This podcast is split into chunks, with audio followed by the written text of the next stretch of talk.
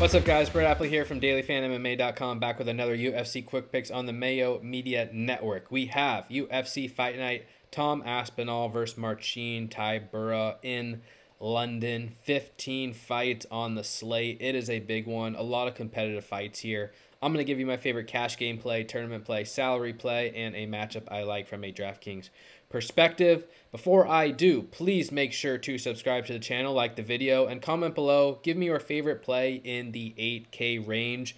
I kind of think the 8K range is going to be avoided this week for the most part. There's just there's not a lot of standout options. The ownership's going to be staggered into the 9K range, and so if you got someone you like in the 8K range, that can that you can potentially uh, make standout constructions that way. So curious to hear what you all have to say.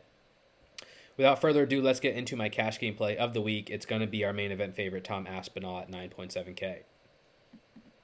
All right, hard to ignore Tom Aspinall at the top in cash games, especially due to the value that we have this week. There are several competitive fights, like I mentioned, a lot of near pickums. Um, 8K and below, Perez, Ashmoose, Grant, Bannon, Herbert, Culibao, all values. Keon's odds interesting for cash games. Shakasi, Andre Fili. A lot of these fighters are viable in cash games, and it just makes it easy to pay up, even multiple times. And so, yeah, Tom Aspinall will be chalky, but I think he's your cash game play of the week there. Minus 478 favorite over Marcin Tybura.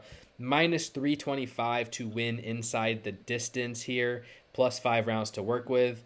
Um, I mean, look, he is a better athlete than Marcin Tybura. He's faster, more explosive.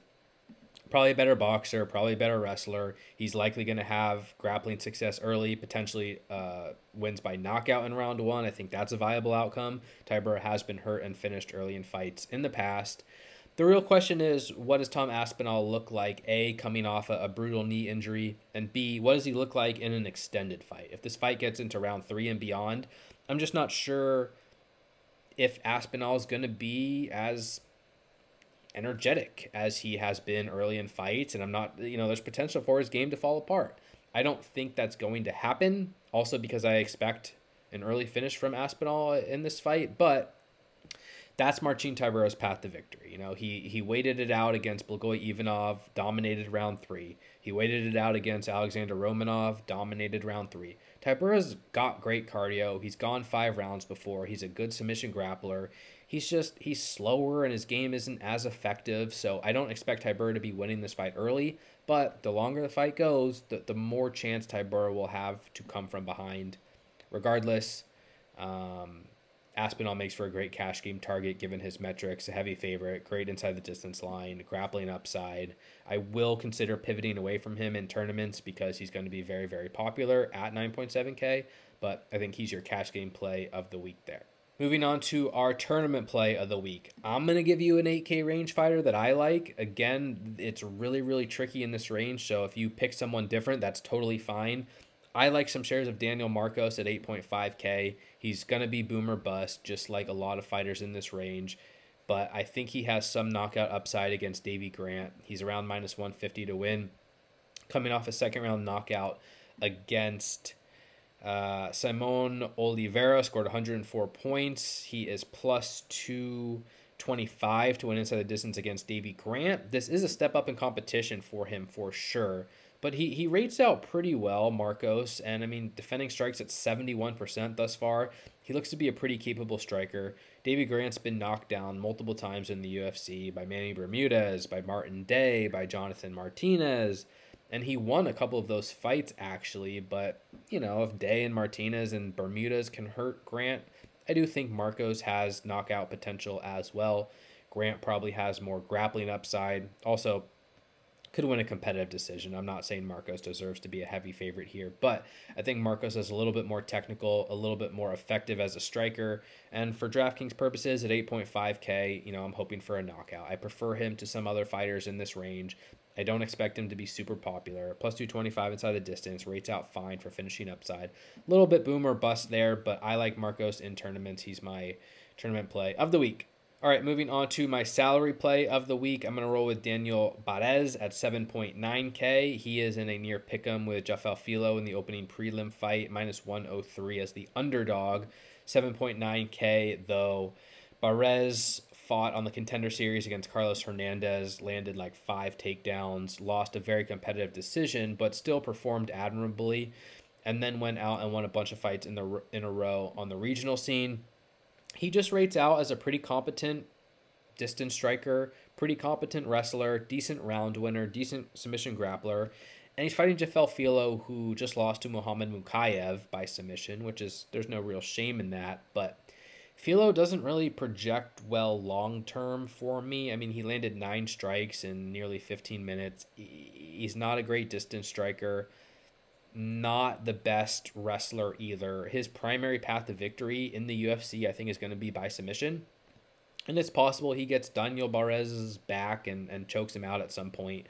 But I think Barez is going to have the round winning advantage, is going to have the wrestling advantage, and also might be able to hurt Jafel Filho. So Barez is 7.9K and plus 250 to win inside the distance, some wrestling upside, some knockout upside. There's a handful of underdogs you can target. I mean, Culibao, line value, Herbert, line value, Bannon, line value, Grant, even on the other side of the Marcos matchup, Ashmoos, Barrett. They're, they're, I'm expecting several underdogs to win on this card.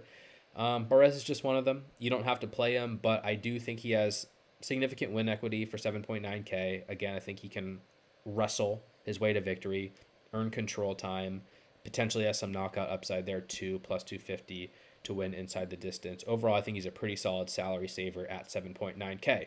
And finally, the matchup of the week. This may be a surprising one. I'm not sure, but I'm going with the co-main event in Molly McCann versus Julija Stoliarenko. McCann is down to minus 207 as a favorite. Stoliarenko plus 175.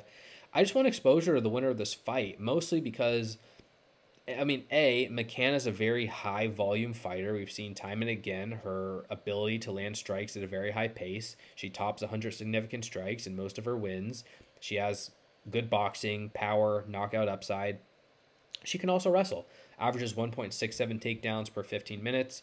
In her wins, McCann has scored 111, 110, 93, 109, 85, 91. Not all those are going to be optimal scores at 9.4K, but I also think she has a chance to finish Stoliarenko, who's kind of been early armbar or bust throughout her career.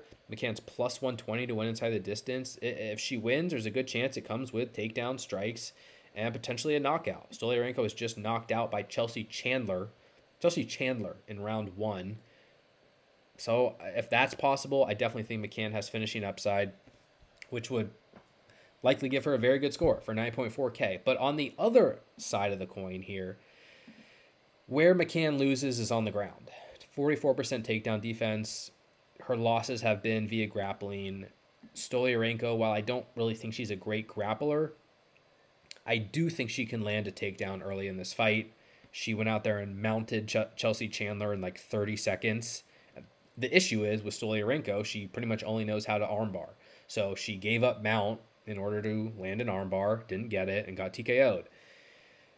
She could take down Molly McCann. And I mean, if she gets in mount on Molly McCann, goes for an armbar, yeah, I don't think she's likely to land it, but it's definitely possible. And Stoliarenko's one win in the UFC 42 second armbar, and that scored her 123 points. And at 6.8K, I think she's got a ton of upside. Um, plus 300 to win inside the distance. I think she will get at least one opportunity early via grappling. And I'm just not that confident, you know, that McCann will survive it. I- am expecting McCann to survive, but McCann was just submitted by Erin Blanchfield, and McCann's been out grappled a number of times in her career. So Stoliarenko has early finishing upside. That's probably her only path to victory, but I think it's viable for 6.8K, lower ownership. I will be on Stoliarenko. I will be on McCann. I want exposure to the winner of this fight. I think the winner projects pretty well.